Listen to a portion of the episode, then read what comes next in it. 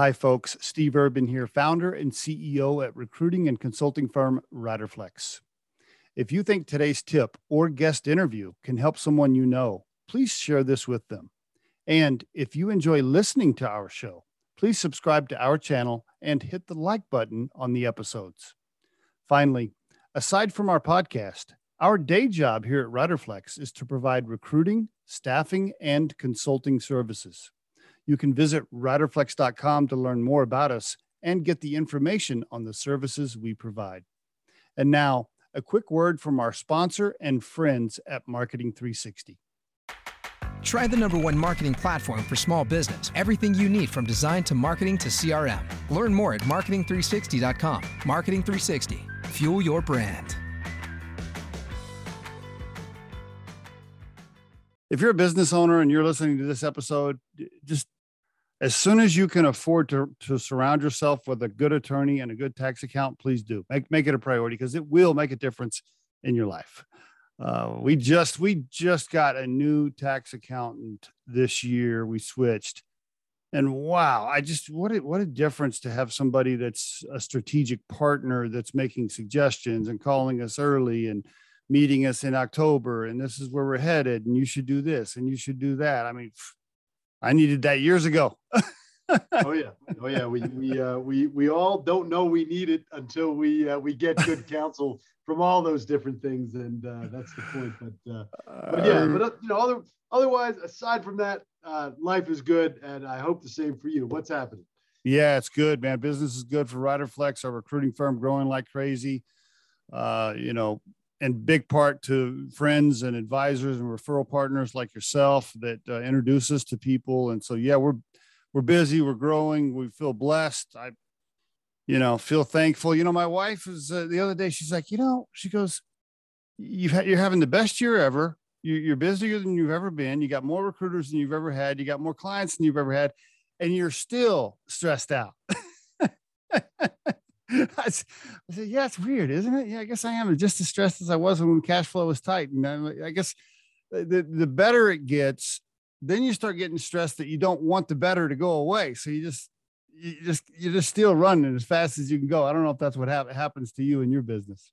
No, it's not far off. I mean, there's that, but there's a certain point I think where you achieve a certain level, and because of the people around you and because you've worked so hard to get to a certain point. At least for me, I worry less about, maintaining it because I've just seen that just building it with good people, hardworking people, smart people, that it just maintains and then, builds just by nature, and you could step on the gas or that. But for me, the stress comes from dealing with so many people. And if you own your own business as you do, and I did, and I'm happy to say that I don't own my law firm anymore, but that's another story to roll into. When you're dealing with so many people that depend on you for direction and placement and response, and that's where I think the stress comes in for me. It's being responsive, because you pride yourself as a professional of always providing the right response or the best of your abilities, and to keep in communication. And that gets overwhelming because, when you're sitting there on a phone call and you get 7 texts and 26 emails and 3 WhatsApp messages and all at the same time, it starts to put the pressure on, even though you earned enough goodwill with just about all these people to say, listen, step off for a little bit and we'll take care of you. Isn't it? It's a killer, right? Yeah. I feel the same way. Like if I heard somebody say, yeah, I called you last week, you never heard back from you. Like that is just, for me, that's a punch in the gut for somebody to say that. Right. So I'm like you, I always am trying to make sure I'm responding to everything. And you're right. It gets more and more difficult.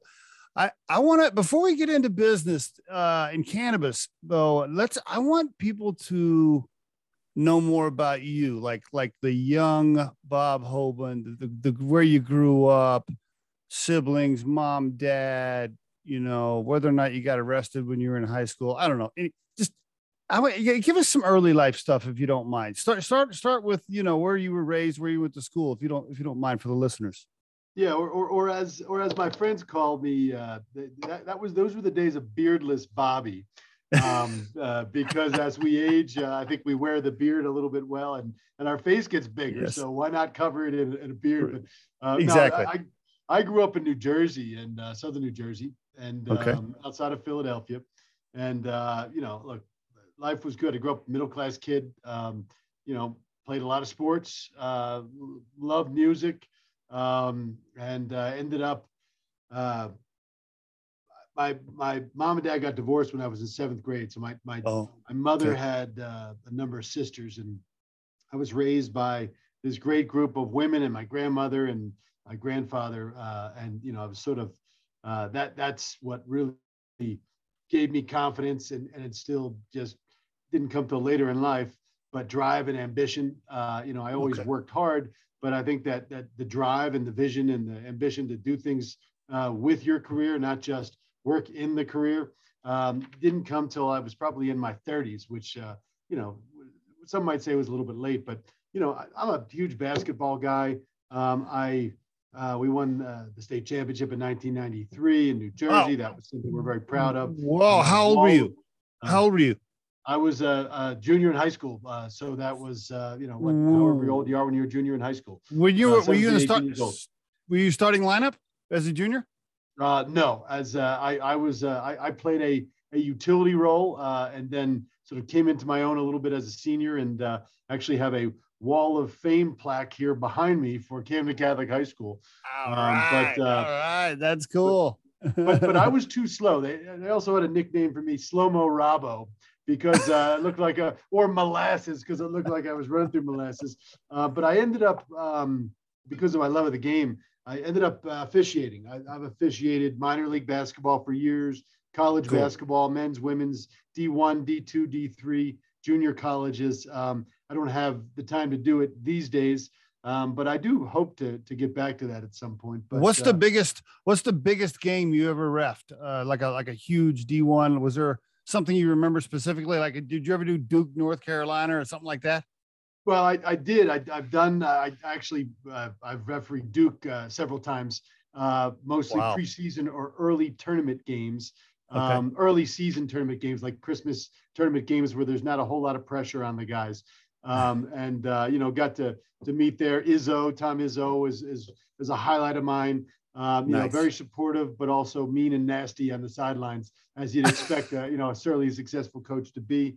But you know, believe it or not, the biggest game with stake on the line was a minor league basketball game between the Billings Rim Rockers and the Minot Snow Bears in Billings. If Billings won, they made the playoffs. If Minot won, then they made the playoffs. And, you know, these guys were all, they were great athletes. Not all of them were great basketball players. And they all had ambitions to make the next level. And, you know, a lot of these folks either played college basketball, but this was their shot at it. And there was a guy on the Minot Snow Bears at the time who was named Troy Jackson. And Troy, he recently passed, I read.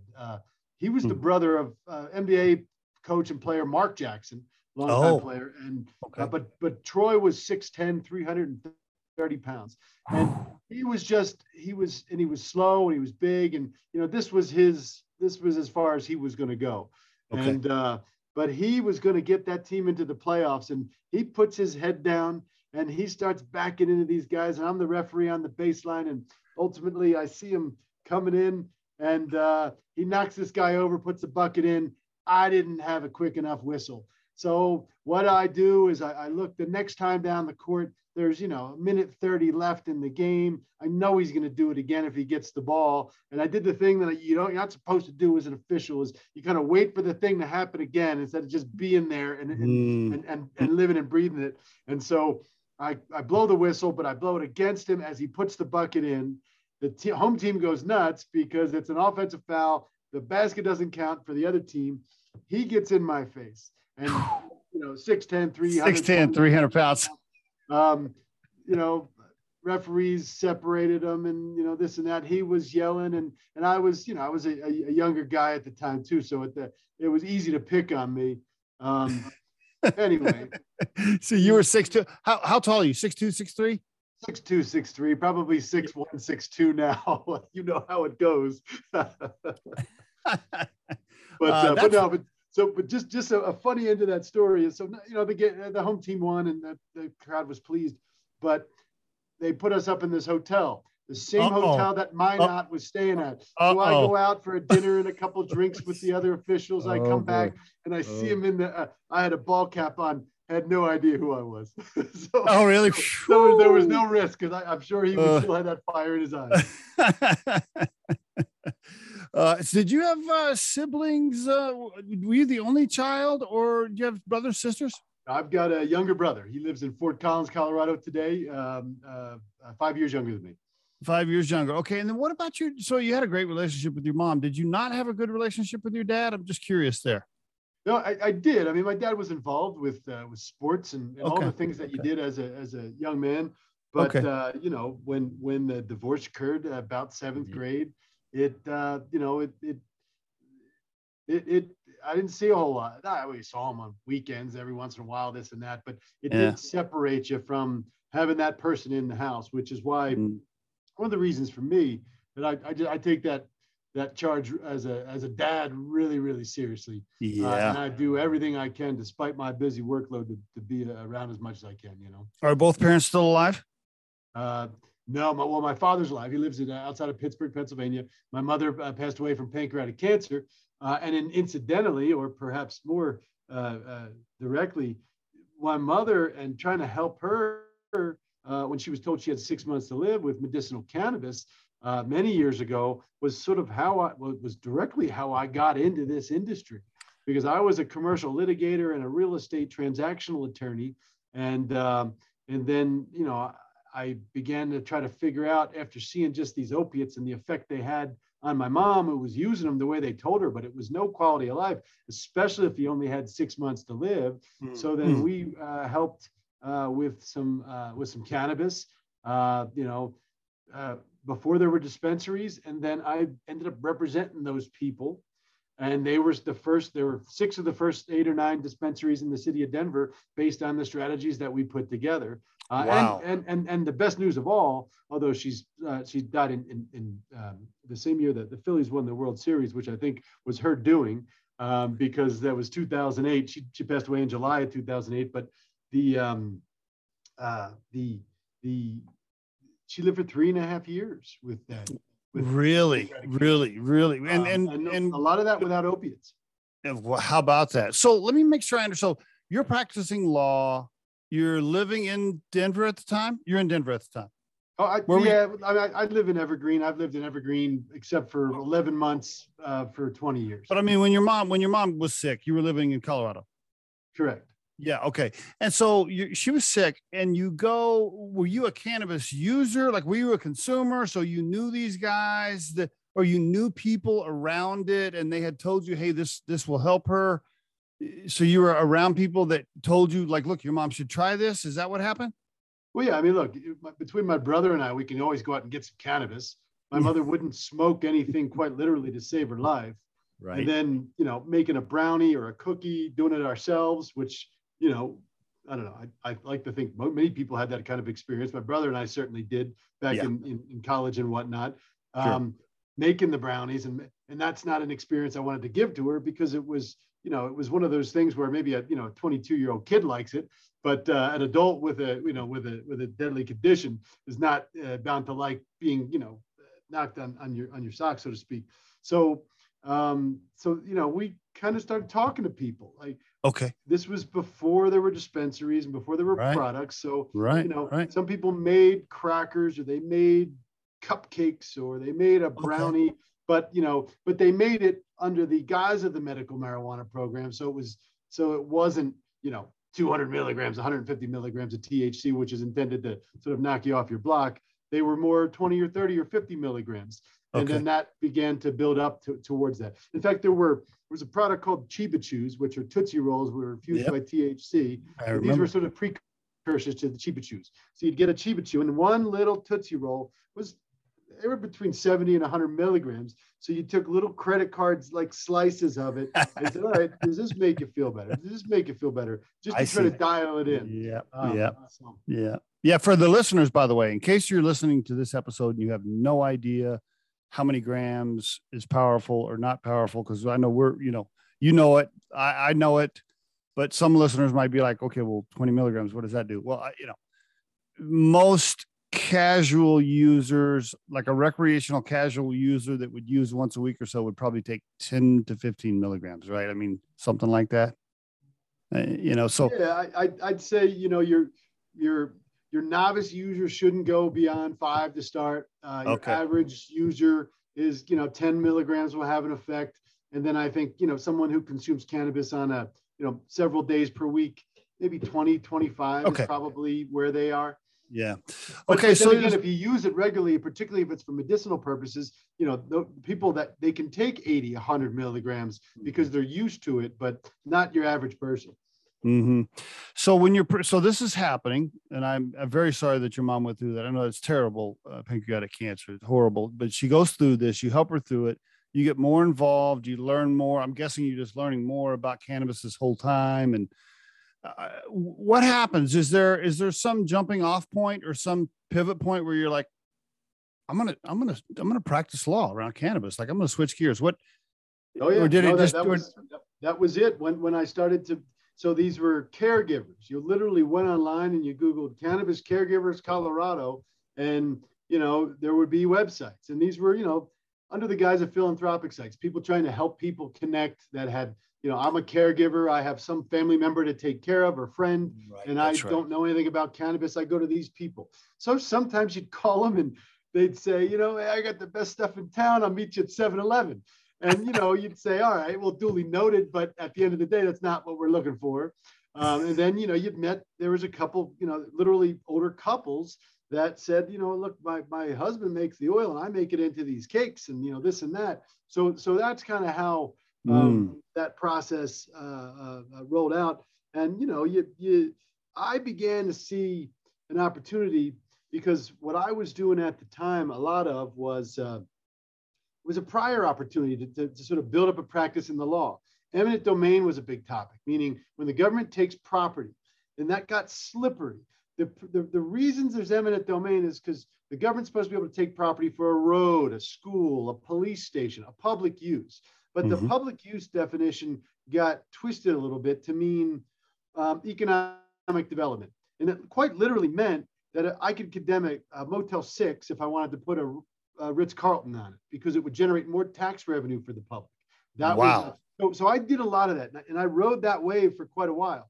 I saw, because I saw that as the opportunity. It was an interesting topic. It was something I was interested in. It involved, roll up your sleeves legal work, and it fell into litigation and real estate at the time. So I kind of saw this opportunity with marijuana, generally speaking, and I had an intern at the time and a friend who worked in the property rights realm.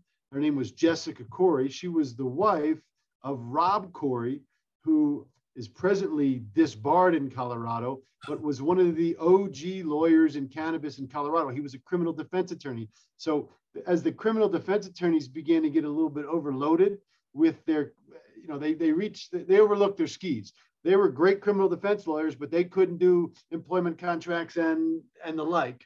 And that was where, I had an opportunity. So these things started to happen all around the same time. And then I read an article about building a national law firm. Like, all these things happened within months of each other. So I started to attend cannabis shows, conferences, to attract clients outside of Colorado. And I met other lawyers, and I would ask these lawyers, would you like to work together and build the first cannabis law firm, let alone the first national cannabis law firm? And then, the rest is history. So we did that. So all of those things came together. And, here we are today, where the same lawyers that, years ago were going, oh, there's the pot lawyers, are the ones going, hey, how do we become pot lawyers? Yeah, right. Now they want to be friends. Now they want to hang out, right? Yeah. Hey, Bob, I know Yeah, it's just like in high school, right? Like they didn't want you to come to their party back then, but now they want to come over to your house for the party. Yeah, I totally get it. How big did you, so Hoban Law Group, I mean, that was, you grew your business before you sold it to Clark Hill. I mean, you had how many employees, how many lawyers? I mean, you grew it into a pretty huge practice. Yeah. Well, you know, the Hoban Law Group was around, started out as Hoban and Fiola with my partner, Dave Fiola, who, you know, he was a wonderful employment lawyer and helped out on the cannabis stuff. But after a period of time, he wanted to just focus on what he was doing. And I just wanted to get deeper and deeper into cannabis, hemp and everything about it. Mm-hmm. So, you know, that it's been around for 13 years or it was around for 13 years. Mm-hmm. At its height, we had about 56 lawyers. And wow. About 30 of those were direct employees, and maybe the other 25 to 30 were independent contractors. And that was a product of trying to grow quickly without having to take on the overhead, and it suited those lawyers' needs. For example, maybe you had in the instance of a particular attorney, she recently had children and wanted to work from home and was an excellent transactional attorney, but only wanted to work 15 or 20 hours a week. Or you had a lawyer in a particular state who knew the political world, but didn't know how to do the corporate transactional stuff. So, you know, they drummed up the business in state X or Y, and we did the work on the back end. Or they were an alcohol attorney that some of those skills were transferable to this, but we only needed to work with them 5 or 10 hours a week. So that was the arrangement. And it really was, it was magical in many ways because, it was some of the greatest people I ever met. And, you know, you don't always say that about lawyers.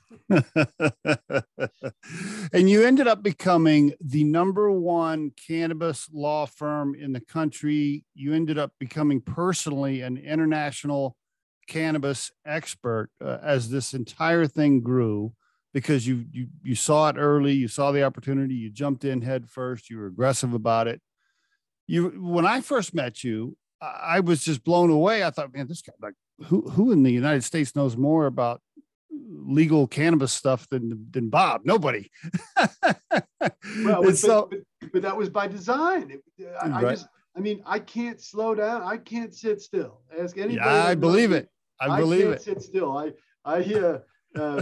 There's a great line in a song called Everything All the Time, or Too Much of Everything Is Just Enough. And I kind of live by those principles as best that I can, as I can. You get that speed and energy from your mom or your dad? I have no idea, because that's a great question, because I mean, both great people, smart people, but neither. My mother she worked for the Red Cross. She separated blood into its subcomponents. And then made sure hospitals got what they needed. And my father, to this day, you know, he works on logistics, runs warehouses, shipping and receiving in regions of the U.S. And you know, there wasn't anybody in my family anywhere that was ambitious to go in the way that I've become. So I, honest to God, don't know where it came from, Steve, but I can tell you the only theory I have is because it comes from within. You don't decide that you're going to be something or other. Some people do, and it can happen, but it just comes from an innate sense of where to go and what to do. And hey, let's go for this. And it's that competitive element of it. But you know, I was in a terrible car accident at the end of my junior year of high school. So my theory is, and I almost died. I believe that there's something to do with that sort of, it took a little while to catch around, but that made me realize, boy, you really only do have one chance at this thing, so you might as well go for it. And, you know, sometimes I sure don't know what I'm going for, but I'm going to go for it for sure. Is your wife, does she ever look at you like on a Sunday afternoon when you're supposed to be relaxing? Meanwhile, you're like out in the yard, you're out in the garage, you're moving around, you're doing stuff. Does she ever say, hey, will you just like sit down? Will you just sit down for a minute? All the time.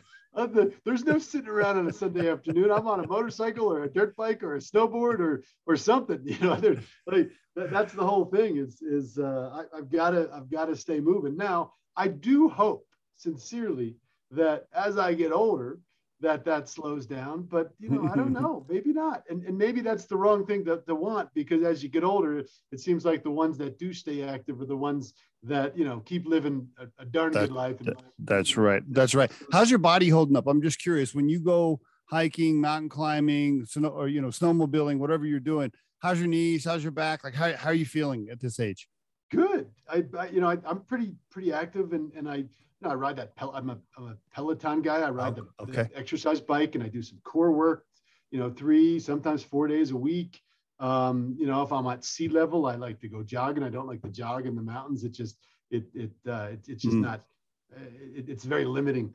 But I also do a lot of things. So if I have an injury, or even a tweak or something, if it's a muscle thing or if it's a joint thing, I have people.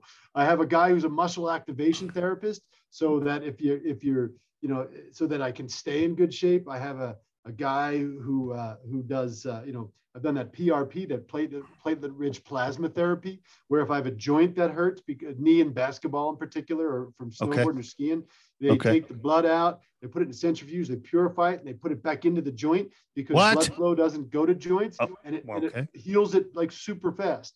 I actually sort of finished a round with who I lovingly call my witch doctor. It's called Network Chiropractic. Which is a whole nother thing. It's a form of chiropractic, but it doesn't involve the cracking, et cetera. It sort of helps you deal with stress better, and helps your central nervous system, your spinal cord, in other words, not get all wound up on every single thing that comes at you, so that you can kind of be a little bit more laid back. Because the theory is, and it's proven to be true for me at least, and I'm 46 years old, those aches and pains you get in your back and your lower back and your hips and all this other stuff, a lot of that stuff, unless it's truly structural, it's all avoidable, and it's a product of stress, or it's a product of your body leaning forward too much, too right, too left. So I do a lot of those things. It makes me feel good, and I try to be proactive about it. But it's also kept me moving. I have guys my age that that don't do anything anymore. Right. I still do that. And I go, I guess we do judge it a little bit, but at the same time, we do. On, yeah. We do. I just went for a full, I'm 54 and I just went for a full checkup, and I go back to my doctor, and he pulls out the report, and he's going over it, and he's telling me, the cholesterol, this, he's going over all the stuff. And I said, okay, well, so, all right. Yeah. Well, what do all those numbers mean? Am I good? Am I good, bad, average? Like, where am I? Am I winning? Am I losing? He goes, listen, you're in much better shape than most of the 54-year-olds that come in here. And I said, that's all I need to hear. Just stop right there. That's all I need to hear. Now I'm going to just go home and celebrate.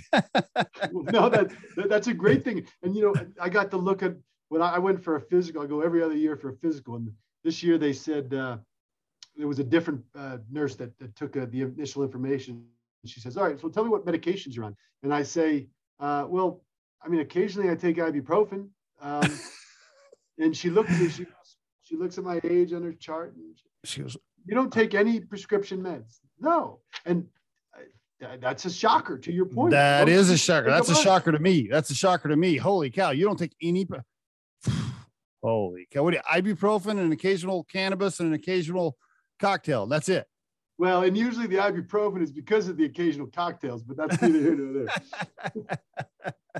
That's so awesome, man. I will tell you, I was somewhat, surprised when I saw that you joined Clark Hill. I saw it in the press, or I can't remember how I found it. I saw it on LinkedIn or something, and I saw that. I'm like, what? Okay, and because we know each other. We visited a few times, and. You had a great practice there, and you also had your thing going on with GPS, Gateway Proven Strategies. And I'm like, and then I saw this Clark Hill thing, and by the way, Clark Hill, awesome, super respectable, giant firm. I mean, great to be associated with them. Nothing against Clark Hill. I was just like, what? Why did he do that? Walk me through that a little bit, if you don't mind. Yeah, no, look, it's a question a lot of people ask, because in a lot of people's minds, and in my personal mind too, owning your own thing and having a successful business, Steve, you got one, you're doing it, you're living and breathing it. It's, yes. it's, it's people's dream, and everybody looks at you and goes, that's great. Like, I'm so, it's amazing. Kudos right. to you. Congratulations. But, you know, for me, I think that other opportunities kept popping up on the outside. We grew very quickly as a family, as a law firm, which okay. is unusual with lawyers and a law firm at the Hoban Law Group. And, you know, like any family, not that anything bad happens, but there's some people that rub, you know, each other the wrong way and yeah. things like that. Human nature. There was a little bit of that, but frankly, I just got tired of having to keep building it because I can't sit still. I wasn't happy, never happy with where things are. I always think there's something we can do better or I can grow something. And I just kept seeing the industry get more sophisticated. I saw some of my competition, you know, succeeding. And I kept saying, well, my competition pushes me. Hopefully we push them as well. I push yeah. myself all the time. And it just seemed like this was the next chapter of what okay. we built. That's the way I looked at it. And in fact, I ran into a lawyer, a great lawyer named Henry Wodkowski out of San Francisco, works in the cannabis space, but far beyond that, he's a great litigator. He's responsible for a number of the positive tax decisions in this space, the Champs case in particular. But Henry is one of the first guys I went to. He used to work for the Department of Justice years ago, but okay. I went to him 10 years ago, thereabouts. And I said, Henry, partner up with us. Let's build this thing. And here's my business plan. And at the end of the business plan was, you know, the exit scenarios. This is what yeah. we'll start to look at in 6, 7, mm-hmm. 8 years, hopefully by year 10 or 12 is what I said. And first thing he said to me in San Francisco last Friday was, Hoban, you did it. You did exactly what you said you were going to do. And I'd like to take credit for thinking about the idea, but that's good. You know, it was more of, you know, I've been approached by firms annually, quarterly. I'm sure. Yeah, I'm sure. And I'm guessing, so you weren't shopping it. You weren't like on a roadshow trying to sell that. I'm guessing somebody at Clark Hill called you. Well, no. So by the end of 2020, I first offered the firm to all of my lawyers. Really? My top tier to see if okay. they wanted to take Hoban Law Group over. And okay. the resounding response was, we like being lawyers and we like working here, but we don't want to own a law firm. It's a challenging business for a variety of reasons, but the owning a law firm. But my point is, so I did start to shop it once they turned it down. Okay. I talked to about 3 or 4 large consulting firms. I talked to almost 50 law firms, believe it or not. Really?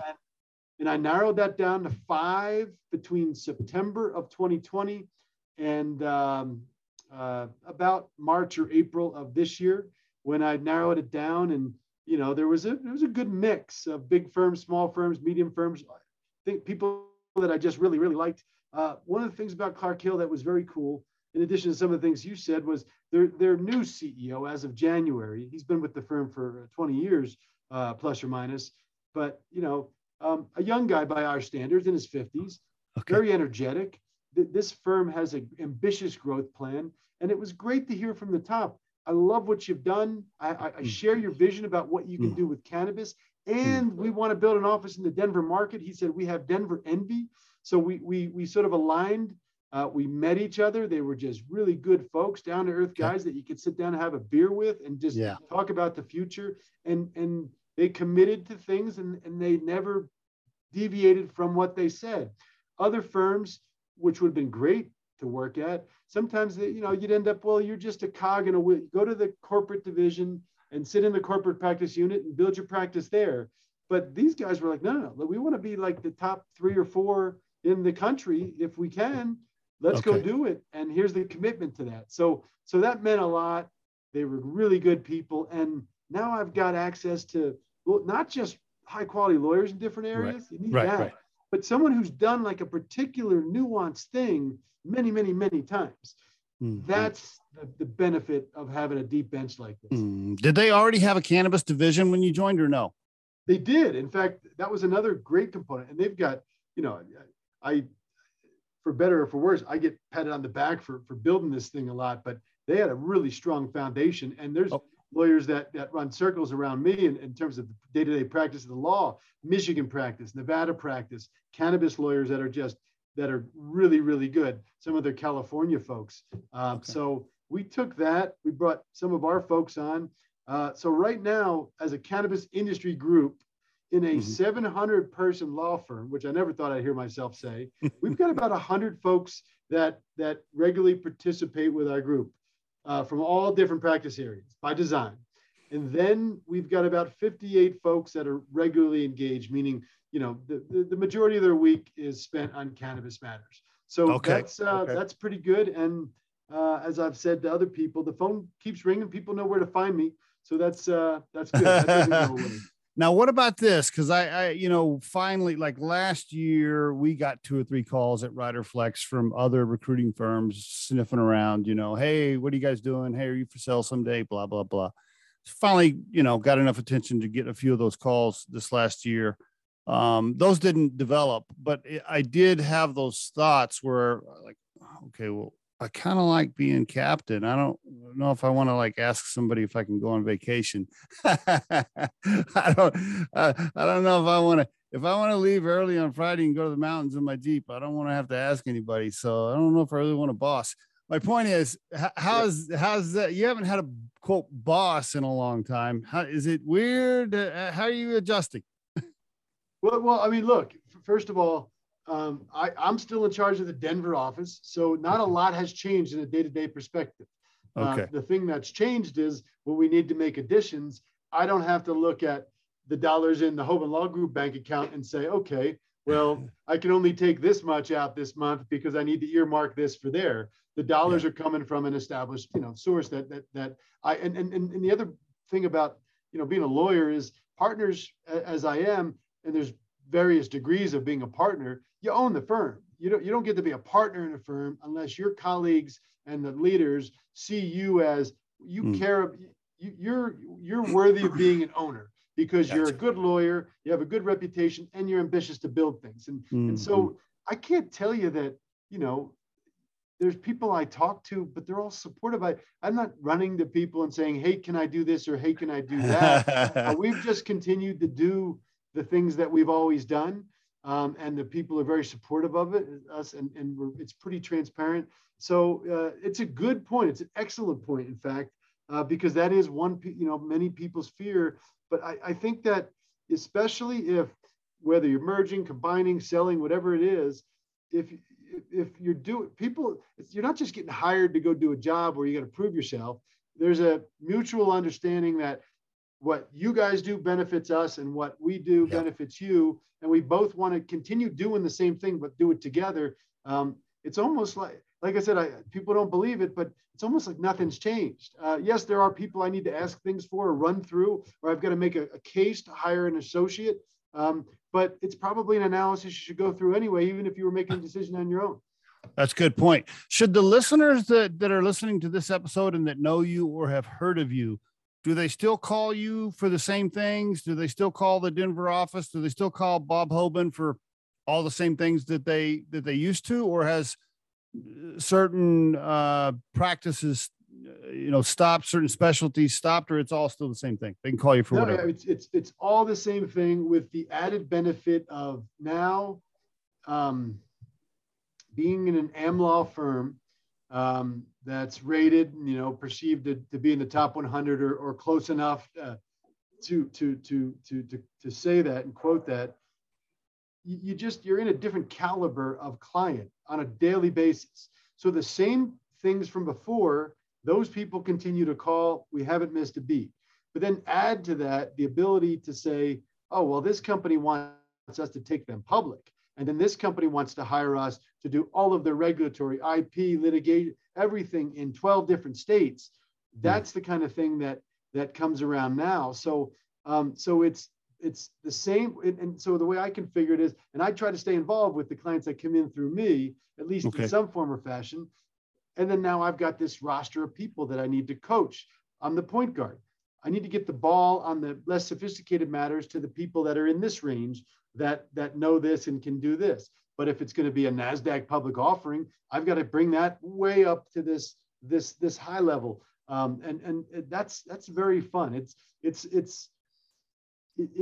like the Hoban Law Group, but it's on another platform And you know, the lawyers are excited to be cannabis lawyers, or at least in part cannabis lawyers, because being a lawyer is not an easy gig. And when it's just day to day to day, anything that makes it interesting is attractive to lawyers. And I think this industry does that.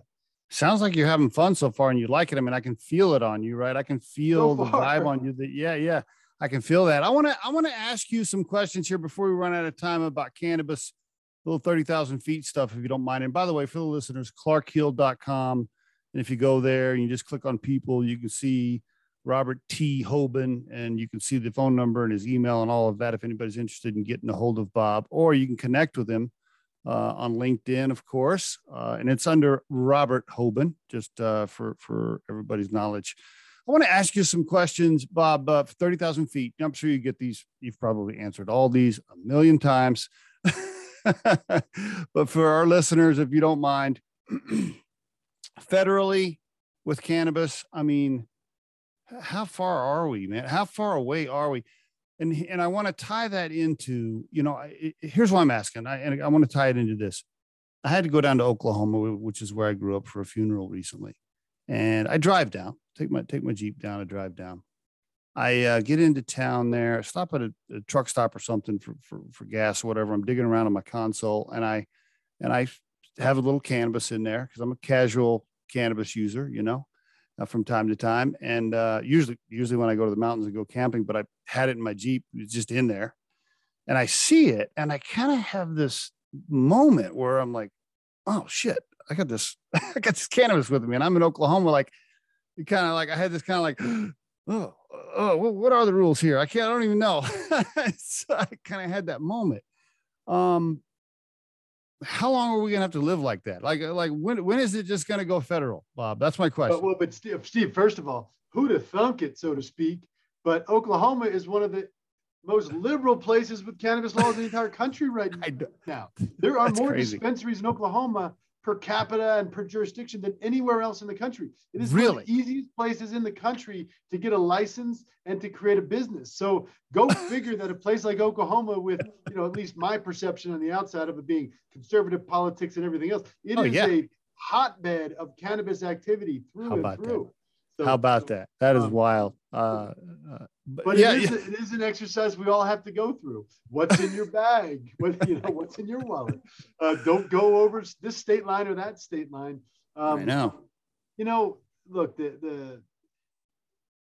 there's a legal perspective of that too. Even if you're traveling with something, the federal government's really not going to get involved. They're going to refer it to local law enforcement, unless it's over a certain amount that as a federal concern, right? So even if you get caught somewhere, I'm not advising people to travel in states where it's not, but they're going to turn it over to local law enforcement. And in most states, and there's some big exceptions, you know, it's a relatively minor offense, and or they just make you throw it out.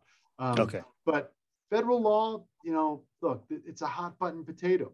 We have a president right now who doesn't like cannabis at all, despite that he's a Democrat. And, you know, this is why cannabis is also interesting to me. I'm more of a libertarian personally in my political philosophy. I don't identify with either side. I think there's bad things about them both. And I noticed I didn't say good things about them both. There's bad things about them both. In my perspective, I just think that the Democrats are terrible leaders on this issue, and they've been terrible leaders on this issue for years.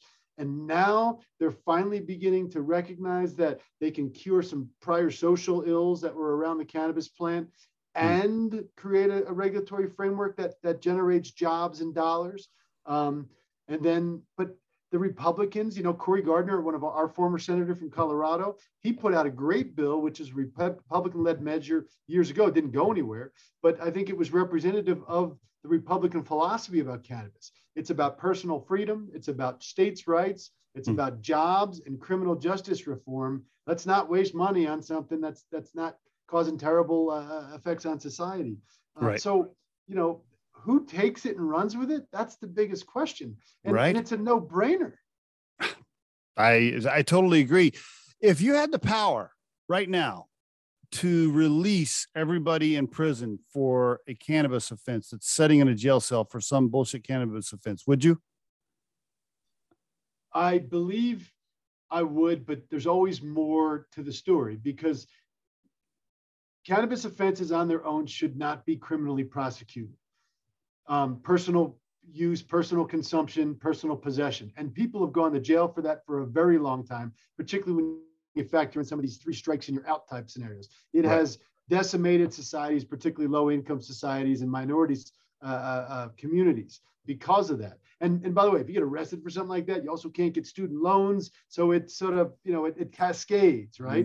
But at the same time, and, you know, part of me having a little bit of a background with federal law enforcement and some people in my family, I look at the idea that if you wanted to go after people that were making heroin, fentanyl, meth, whatever the drug of the day is that's being trafficked, they always were selling marijuana as well.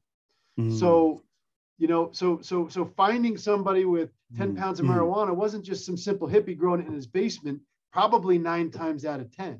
It was probably someone who was attached to something else where human beings are being trafficked and there's, you know, violence associated with it. And they're selling other things that ruin people's lives, like cocaine or heroin or whatever the case might be. So there's merit to that as well. So that's why I equivocate a little bit. On the personal consumption and possession side, no, you shouldn't go to jail. But if you have 10 kilos of marijuana and you were involved in other larger drug operations, then there's probably a reason that, you know, you're behind bars to begin with. So, you know, that's the way I look at it. That's a pretty strong perspective. I hadn't never thought of it that way. I appreciate you sharing that with me. Based on what you did say, then I'm guessing you would be, you're against the legalization of quote all drugs. You would vote against that? Well, I don't know. I also think we've seen experiments in a place like Portugal where they did legalize all drugs, and the demand for drugs, and this was years ago. So the focus of policing drugs from a law enforcement perspective shifted to a public health perspective, and the numbers of heroin users and addictive substance users went down.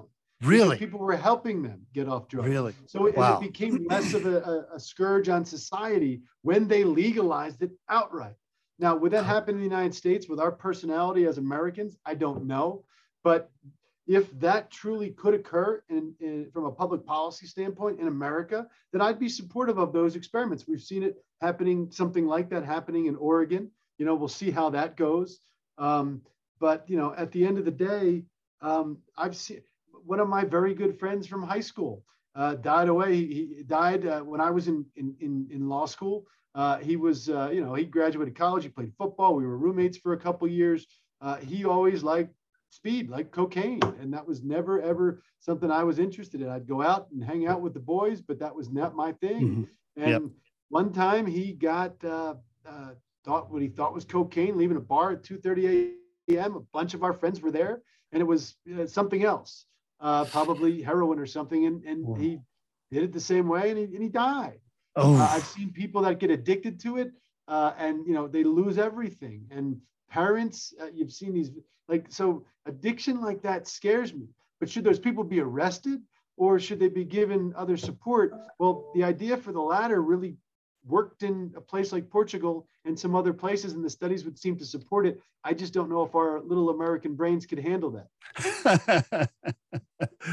You know, generally it's weird. I lean, I feel like I lean conservative on financial stuff and taxes, and I lean liberal on social issues. I'm kind of like you, maybe I'm somewhere in the middle. I don't know what the hell I am, but I do know that like generally, I don't give a shit what my neighbor is doing with drugs, right? Like if he wants to strap his arm up in his restroom and shoot heroin up his arm, like I don't give a shit as long as it doesn't affect me, like generally, right? But when it affects minors or when you put children at risk or things like that, that's a problem. So great answer. Appreciate you answering that. Okay, I got a couple more. I know we're almost out of time. Couple more. You are a contributing writer to Forbes magazine, right? Many times. How come you haven't written a book? Where's the book at? Where is the Bob Hoban book? Oh, there's a book, all right. The book actually, there is a book. I wrote it, and that book goes through about 2012, early 2013. So then We're fleshing out other parts of it. So, you know, at the end of the day, there's the push to get something like that published. Believe it or not, I do have a literary agent. We've shopped that book. Okay. We've shopped the outline for picking up from that story. Okay. You know, the literary community, and it changes every month, but their perspective has been, we bet on this, but we think it's going to take a couple, 3 years for people to really see this more as the story. And then it becomes, what does the consumer want to read? Do they want to read the story from my perspective, which becomes more about me and what I saw, or do they want to read the story about how cannabis was legalized and have a bunch of characters in it? So it really is, how do you write the book? How do you position the book? So there's a lot of things like that that go on. To date, we've gotten some offers on books. I'm not just going to go self-publish it, and I'm not going to just have the first publishing house that comes along publish these books. Okay. And we've gotten offers like that, but it's very, to me, if I want to do it, I would like to do it right. Not okay. Just because why do it if it's not going to be done, you know, at a high level is the way I figure. You know, I'd love to see a book like that, not because of me to pat myself on the back, but I'd love to have Middle America read this story because it's a story that you've been a part of, you've lived and breathed it, you've seen it, and so many of us. It's a story that I think a lot of Americans don't know that really exists, and how we work to not just legalize cannabis, but to professionalize it, to make it an industry that's a good corporate citizen and making people proud that we built something. That's what I think we were a part of. You know, for sure. And that's what I think would be cool about it. And unless I can get there where we get that kind of audience, then I don't know. And from the literary agent's perspective, and they're a good one out of New York, they don't see the demand for this type of story yet. So we'll see. And that's interesting. Here's my personal opinion on it. I definitely would encourage you to put in the cool character stories, right? Like I wouldn't want to pick it up and just read about the business aspect of it and the legal aspect of it, right? I want to hear about, hey, the time that I had to meet Johnny in a dark alley, and Johnny, and you know, like that stuff's gotta be in there. That's gotta be in there, man. No, I'm with you 100%. And you know, that's one of the things, because the shell of the story can go any direction. You know, it would require character development and some other things, but you know, that's the cue that we've been waiting for. I also, Steve, I haven't been focused on it in years, because when I started writing the book years ago, the idea was, let's write a book, as so many people do, to get your name out there. And then I'm very pleased to say, because of hard work, my name kind of speaks for itself now. Yeah, your name's already there. Yeah. I don't have to go sell it. Yeah, you're not one of those guys that has to launch a book for a business card. You're way past that. So that's why I say I'm sitting in the catbird seat. So if I'm going to do it, I'm going to do it right. Yeah, that's very good. Last question, sir. Last question. If you, at this point in your life, 46 years old, right? Awesome, successful career, great family. I mean, you've been the international major leader in cannabis. I mean, you could stop right now and retire and kind of say to yourself, hey, I did pretty good, right? Like you could if you wanted to. So great career. At this stage, if you had to define your go forward core purpose in life from this point forward, what is Bob's core purpose the rest of the way? This is not the end of the story, but Jerry Garcia once said, in this life, I choose fun. And I choose fun, and everything I do is fun. Every single thing I do is fun. And that's why I'm working hard during the daytime and getting on a motorcycle and you know, driving 60 miles an hour on trails on Saturday. So I choose that, I do. And you know, when work isn't fun anymore, then I won't work as hard. I don't think I'll ever not work, because I'm connected to too many people that rely on me for things, and I can enjoy some semblance of being really busy down to being just a little bit busy. But that's when I'll stop working. But also the real answer is, my son's still in high school. He's a junior. So when he's graduated high school next year, and he's a basketball player, so it's fun to watch and see his development and be around for that. When he's out of high school, then he's an adult. And I wouldn't say my job is done, especially with a boy, because my daughter's the older one. That's another story. She's she's got it all together. The boy needs a little bit of work, as I did, I'm sure. But you know, once that's pointed in a positive direction, I think that it'll change my mindset on how I want to use every minute of my day. So until then, it's work hard, play hard, and try to do it with as many fun and cool people as you can.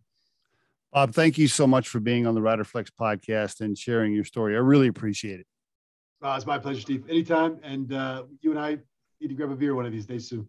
Absolutely, soon.